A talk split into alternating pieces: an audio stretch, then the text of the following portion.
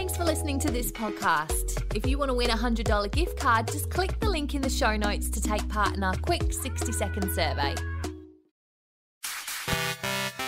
Welcome to the Goss Arvo Update. I'm Katie Matten with a quick roundup of this Arvo's entertainment news. It's Tuesday the 3rd of August 2021. The Goss. The Goss. The Goss. The Goss. The Goss. The Goss. Matt Damon has issued a statement after being slammed for admitting he used to use a homophobic word, not realising it was offensive. I have no defence. He said that his daughter pulled him up on it and explained why it would be painful to someone in the LGBTQ community, and that he agreed with her and was thrilled at her passion and values. Whatever happens, happens, and you just kind of make each decision as best you can, and you move along and pick up wisdom as you do and kind of, you know, keep trying to do better. He said he grew up in Boston and heard the F word used on the street before knowing what it referred to. He said he never directed the word at anyone, but fans online have posted on socials that they'd lost respect for the actor. Everything shapes who you are and the next thing that's going to happen to you, and it's all about growth.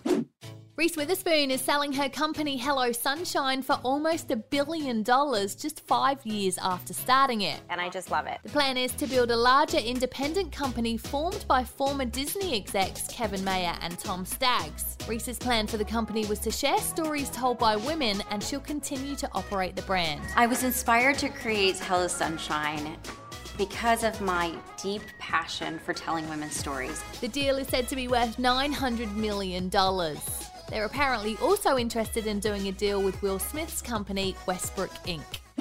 And Kerri-Anne Kennelly has said she's considering legal action against the Australian government over the National Disability Insurance Scheme. The former Studio 10 hostess says she's angry and wants to sue because the NDIS discriminates against Australians over the age of 65 that become disabled. I've lost my husband, but I will speak about my circumstances, John's circumstances, because it's right. Kerri-Anne's husband John was left paralysed from the neck down after a fall in 2016 and required 24/7 care, but because of his age at the time of the accident, he received little assistance. You see the person you love in constant pain. The rules currently are that if someone's over 65 and becomes disabled, they're put into the My Aged Care package for senior Australians, and so John was given just 10 hours of care.